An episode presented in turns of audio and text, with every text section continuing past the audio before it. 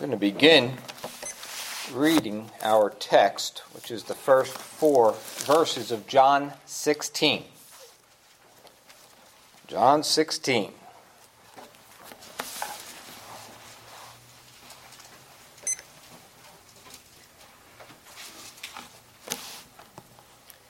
These things have I spoken unto you, that ye should not be offended. They shall put you out of the synagogues. Yea, the time cometh that whosoever killeth you will think that he doeth God service. And these things will they do unto you, because they have not known the Father nor me. But these things have I told you, that when the time shall come, Ye may remember that I told you of them. And these things I said not unto you at the beginning, because I was with you. When I was studying this passage, it became obvious that Christ is preparing his disciples for their departure. He's preparing them for, sorry, for his departure. He was all things were going to be fulfilled. He was going to accomplish their redemption, being crucified on the cross, dying, being buried, and laid in the tomb, and then he would rise again and ascend unto the Father. And since the time of his departure, his disciples have been preparing for his return. For his return. Now, thankfully, our Lord knows exactly, exactly what his children need in the hour that they need it. And our Lord graciously prepares his child for that which they need. He prepares them for the day in which they live and for the trials and the difficulties that they each shall face. He prepares them for them, he prepares them by them by them for how he will use them in his kingdom. Now, in our text in John 16, our Lord is soon to depart.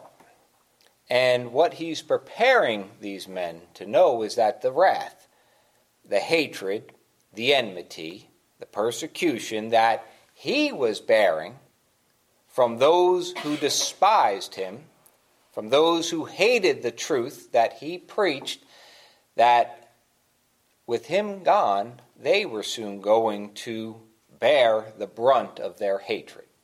They were going to face what he faced for them, what he bore for them uh, in, in, from their hatred against him, and what he bore for his disciples. They were going to feel that heat and feel that persecution.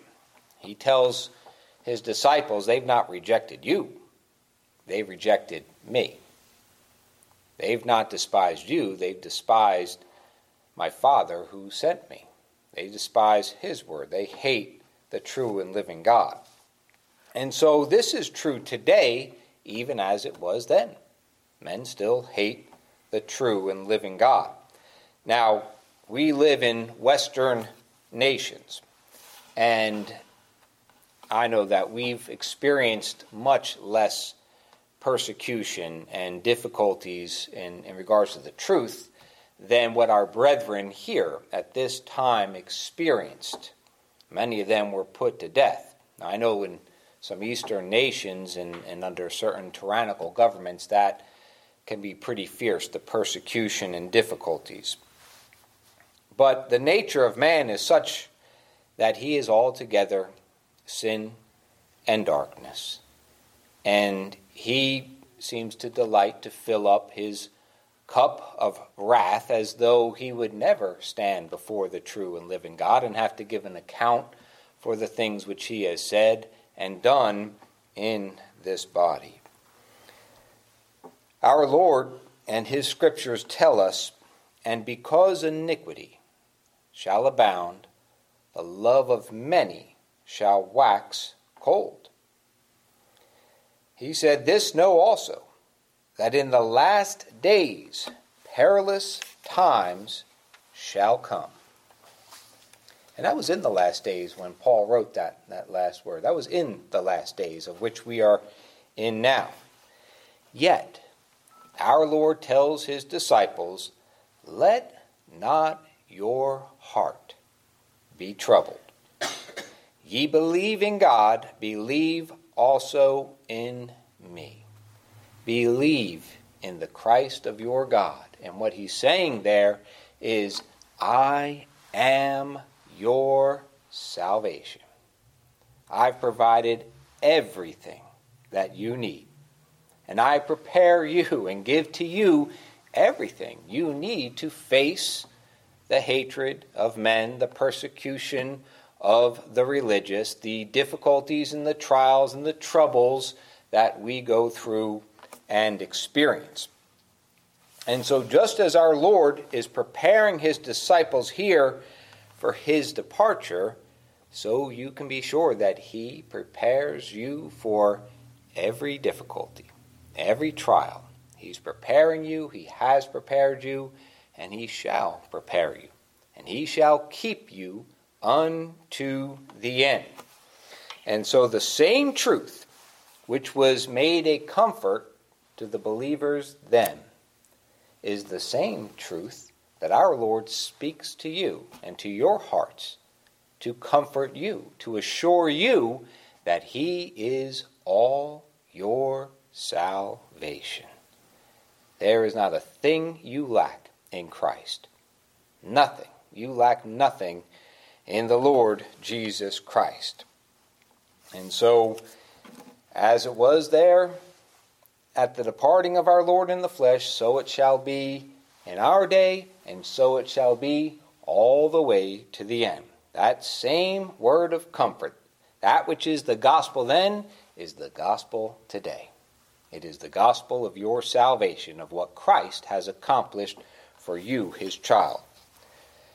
So, first, our Lord says in John 16, verse 1 These things have I spoken unto you, that ye should not be offended.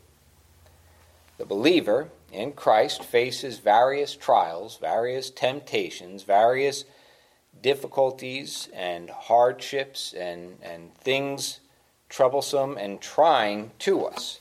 Many things which are actually common to all men. Additionally, we also face persecutions that are unique to believers, believers in the Lord Jesus Christ. The scripture says, Thou therefore endure hardness as a good soldier in the Lord of the Lord Jesus Christ. You endure hardness as a good soldier. The Lord prepares his child for hardness and tells them that they shall endure, that he shall keep them, and they shall endure in the Lord. A person who's not prepared for hardness, they'll be offended. they'll be offended when those difficulties and hardships come, things contrary in the flesh to what his word says. We saw on Sunday the, the fruit of the Spirit, which the Lord bears. He bears that fruit. He sets that fruit and brings that fruit of the Spirit forth in his child. Right? It was it was love and joy, peace, long suffering, gentleness, goodness. It was faith. It was meekness and temperance. And that's just some of the fruits of righteousness which the Lord bears in his people in the Spirit, in the new man.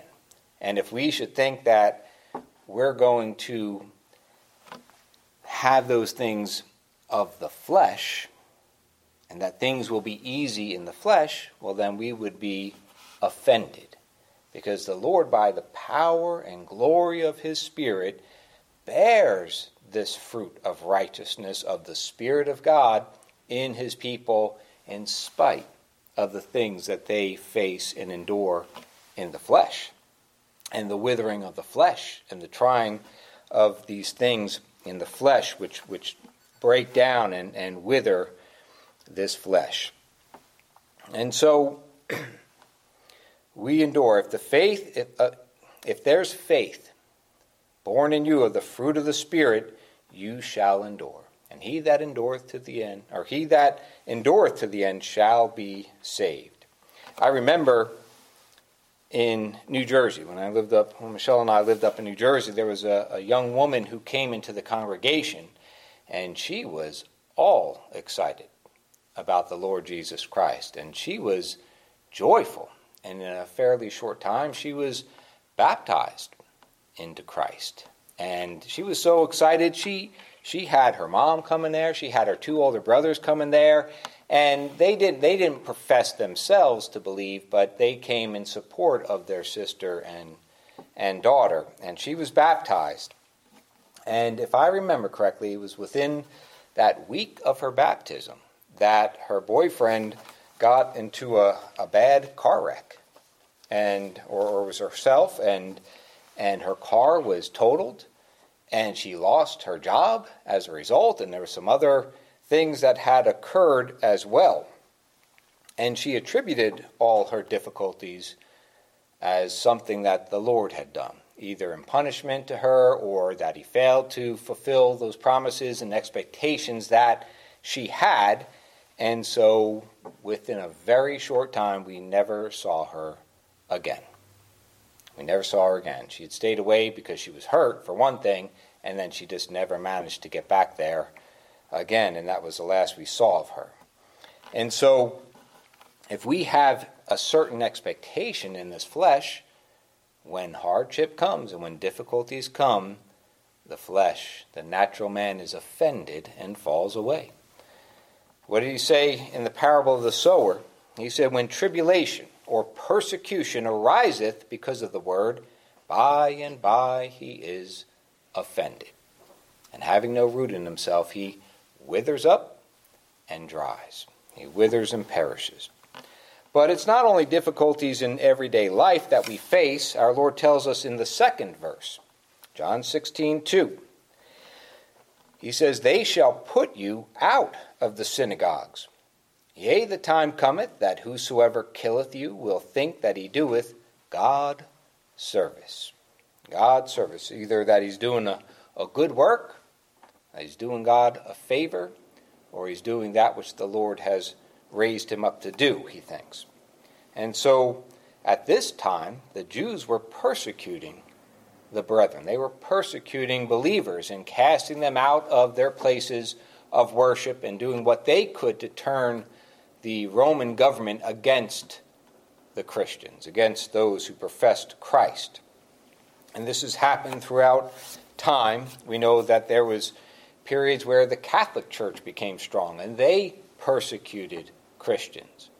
There were times in, in history where Protestant denominations persecuted other Christians or persecuted Christians, believers. There were times, and still going on today in various countries, where Muslims persecute Christians. And there are governments that they themselves persecute Christians for their faith. And so anything that requires faith like obedience to their system, they're going to persecute Christians. Why? Because the faith of the believer is in the Lord Jesus Christ. He's our God and our Savior. And He gives us everything we need. And we love Him and look to Him for all things. And so when when faith like obedience is demanded to another power, that's as far as we can go. We can't go there because our love and our faith is in the Lord Jesus Christ. And so persecution arises.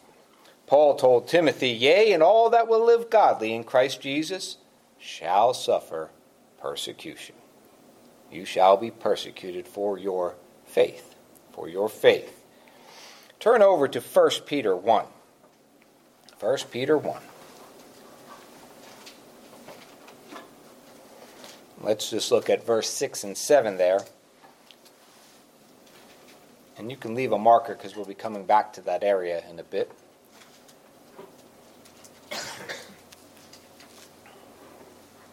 Peter here tells us that the tribulation or persecution that we endure, it manifests. The Lord uses it, and it, he, he uses it in a way that it manifests that faith that you have is of the Spirit of God and not of this flesh. It's not a work of the flesh. It's not a cloak of unrighteousness in the flesh, but rather it's genuine fruit of the Spirit. So look at verse 6, 1 Peter 1 6.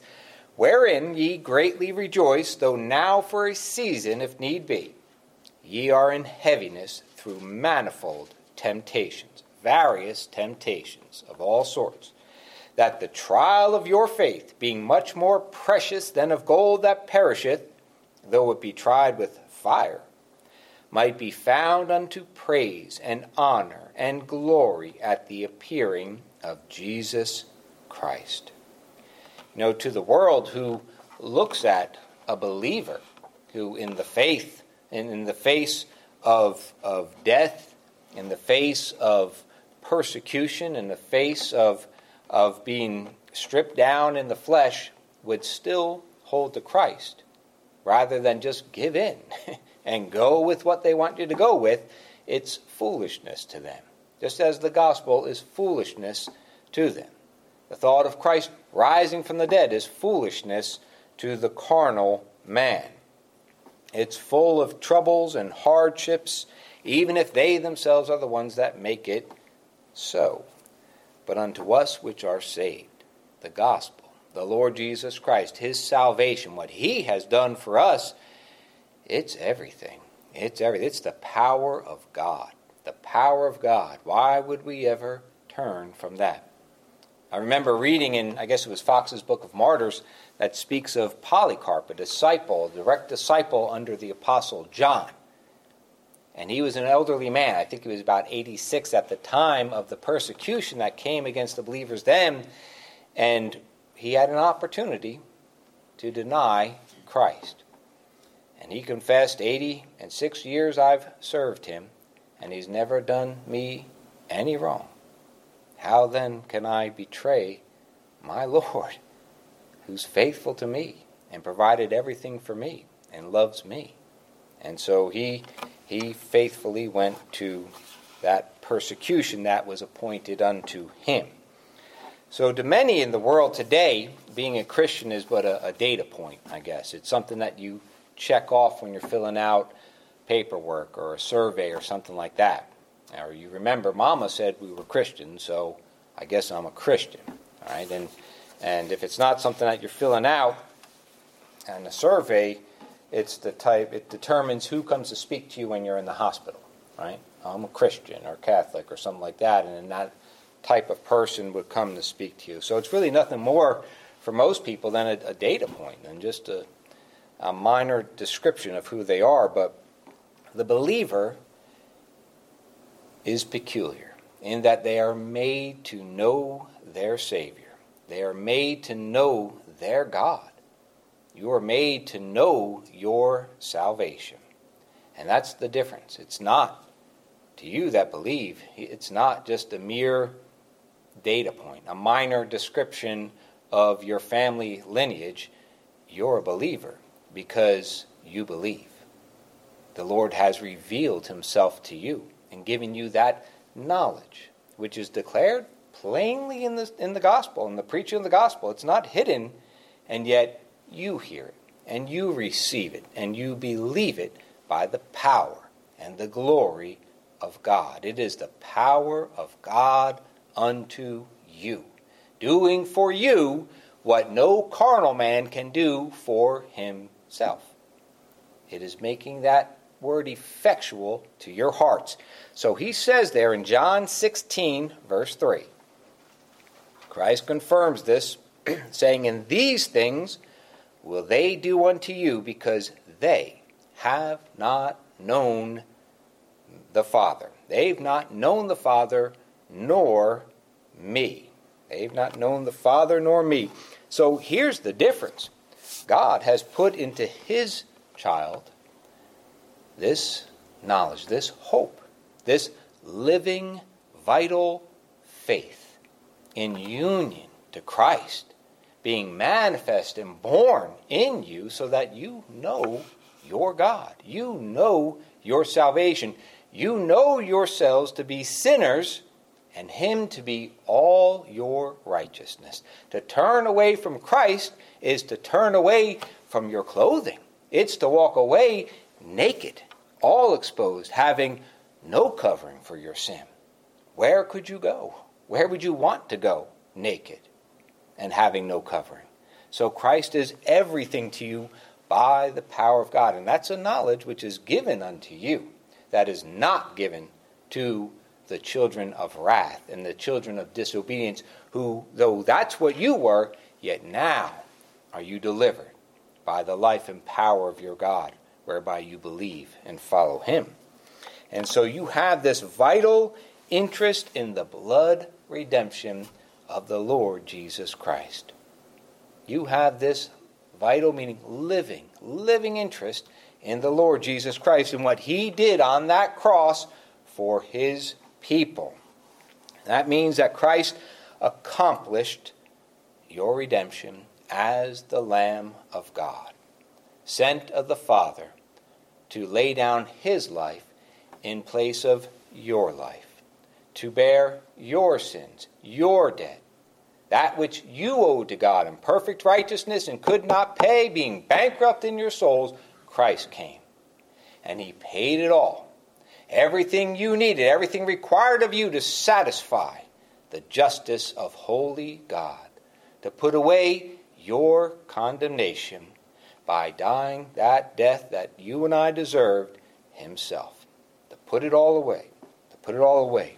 Christ said, They have not known the Father nor me. And so it's the Father who reveals this to you that He sent the Son.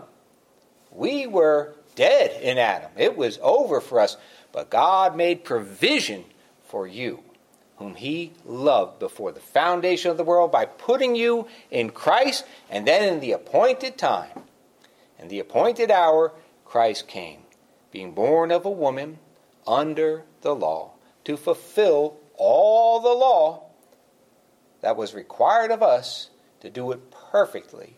And he went to the cross as the Lamb of God. John tells us, In this was manifested the love of God toward us, because that God sent his only begotten Son into the world that we might live through him. Herein is love, not that we loved God, but that he loved us and sent his Son to be the propitiation for our sins, to take that anger and wrath of God that was justly on us and to put it on Himself, that we should go free in life in the Lord Jesus Christ, in Him, in Him. So the purpose of God in sending the Son is the purpose of His grace in saving helpless sinners, His people, chosen of Him who could not save themselves. The wicked, they don't understand this. They don't understand this. Why? Because they have a righteousness of their own. They have a hope that they have made for themselves. It's a hope of lies, it's a refuge of lies, and they shall be swept away in the wrath of God. But that's their hope. That's what they're trusting in. And so that hope that's been given to you is but foolishness to them foolishness to them. God tells us that all have sinned and come short of the glory of God. There's but one refuge, one refuge, and it's in the Lord Jesus Christ.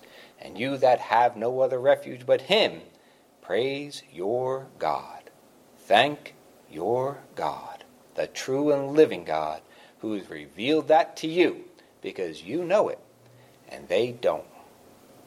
The wicked don't know the Father nor him whom the Father sent. And so you know the purpose of God in sending the Son. He's revealed these things to you that Christ came and died on the cross for you, his people, to put away your sins. He was buried because he was dead. He rose again from the dead, declaring our justification, and he ascended up to the Father to be forever with him, reigning and ruling till his enemies are made his footstool.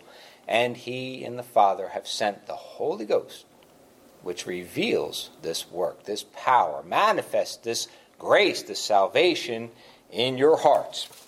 Let's just see these more closely.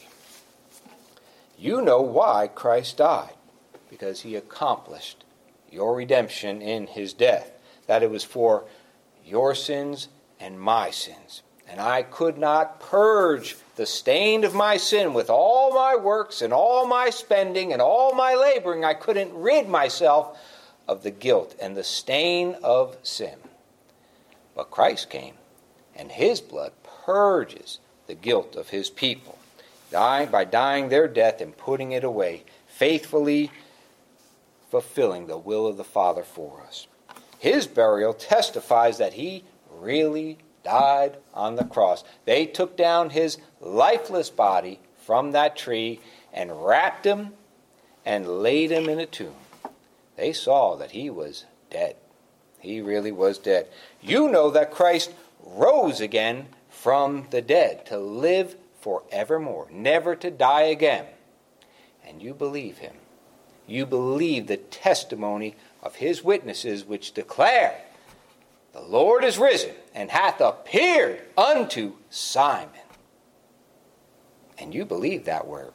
When the Greeks heard Paul say that on Mars Hill, they mocked. They mocked. You don't. That's because God has revealed that to your hearts. And that resurrection signifies not only that we shall be raised from the dead, but that the Father is well pleased with all who come to him in Christ. You shall never be ashamed coming to the Father, trusting his word, believing him, trusting Christ. Having no other righteousness but him, you shall never be ashamed. Because You've been made obedient to the word. You've been made obedient to the gospel. Exactly what God purposes for his child that they come in Christ, trusting him, living upon him, feeding upon him. Praise God. Praise God. After his resurrection, he ascended to his Father from whence he came. Paul said in Hebrews 10:12, "But this man after he had offered one sacrifice for sins forever, in the death of himself as our high priest, sat down on the right hand of the throne of God. He ascended back up to the Father in that appointed hour where he is ruling and reigning till his enemies be made his footstool, when he shall return and destroy his enemies and take you that are his whom he loves and you who love him he shall who love his appearing he shall bring you to himself. He's making he's working all things right now for your good, for your good. And he has sent the Holy Ghost to seek the lost of his people to come into their hearts and to dwell in their hearts by faith. By faith. He gives them the new birth in Christ. You are born again. You believe Christ not by the power and strength of this dead flesh, this dust that shall return to the dust, that's not where you believe. You believe Christ in the new man, which is wrought in you by the power of God and the Holy Ghost, the giving of the Holy Ghost, who works repentance in his child, turning you from dead works and things that cannot save to behold the Savior and the salvation of God's people. And you come to him. You go to him believing him. That's the work and power of the Holy Ghost in you. Right? When we look at dead things and what we the world tells us we should be as believers, we're confused and disappointed very quickly. But when you hear his word and you are reminded of what he makes his child to know, to know him, to know the Father and the Christ whom he sent, there's peace. There's peace. Because he is your hope and your salvation. And so he manifests this grace in you and has made you witnesses of these things. Not you need to stop doing that, you need to start doing this better. It's Christ is all my salvation. And he teaches me and keeps me. And I have no other hope but the Lord Jesus Christ. Lord, keep me. And he keeps you ever looking to him, walking to him, breathing to Him in faith and hope. Lord, keep me. Save me, Lord. He keeps you ever looking to Christ so that you're witnesses of these things, of what He's done for you and for all His children in faithfulness. And so this is worked in us and revealed in us so that you and I, the church of God, knows the will of the Father. You know the Father, and you know His will and His purpose of grace in His Son and what He accomplished for you.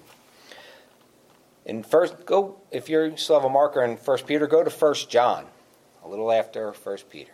First John chapter five. And let's go to verse twenty. First John five twenty.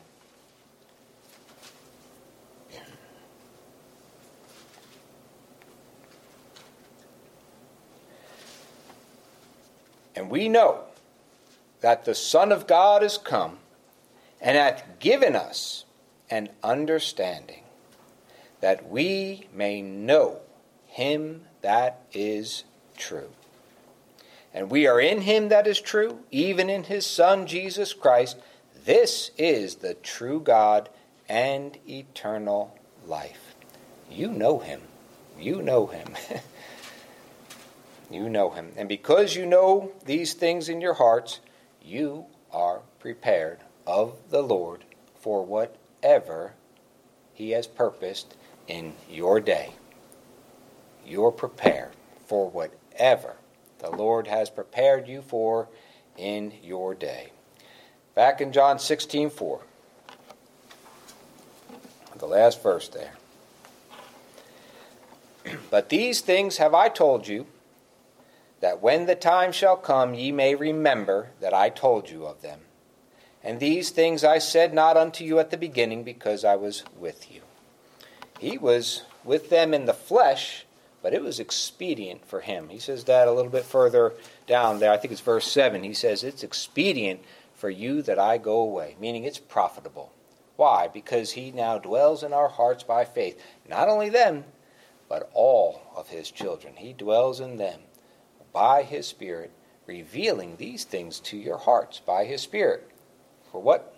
For who? How do you know what another man's thinking except the spirit that is in him? And God has given you his spirit so that you know the mind of your God and your Savior, what he's purposed for you in grace. In grace. That's what he's speaking of. In other words, I don't need to know the details. I know how it works out. I know that my Savior has the victory and that he shall return in that appointed hour and take all his people to be with him. And he gives us peace and comfort in that very truth. We don't know what the days hold, but we know that God has revealed his salvation in his Son, his purpose of grace, so that you have everything. You are prepared for whatever the day brings. And the more you look to him and keep your eye looking to Christ, and you trust him, all those things which he's made you to know that the world doesn't know, they shall be food unto your souls and comfort to you and your peace because you have salvation. It's yours already. You have all things. There's not an undone part of it that needs to be done by you. Everything is done. He's prepared it all by himself for you, his child. So, in closing, John 14, 27. John 14, 27. He says, Peace I leave with you, my peace I give unto you. Not as the world giveth, give I unto you. Let not your heart be troubled, neither let it be afraid. Meaning, you, you just look to the Lord Jesus Christ. Amen.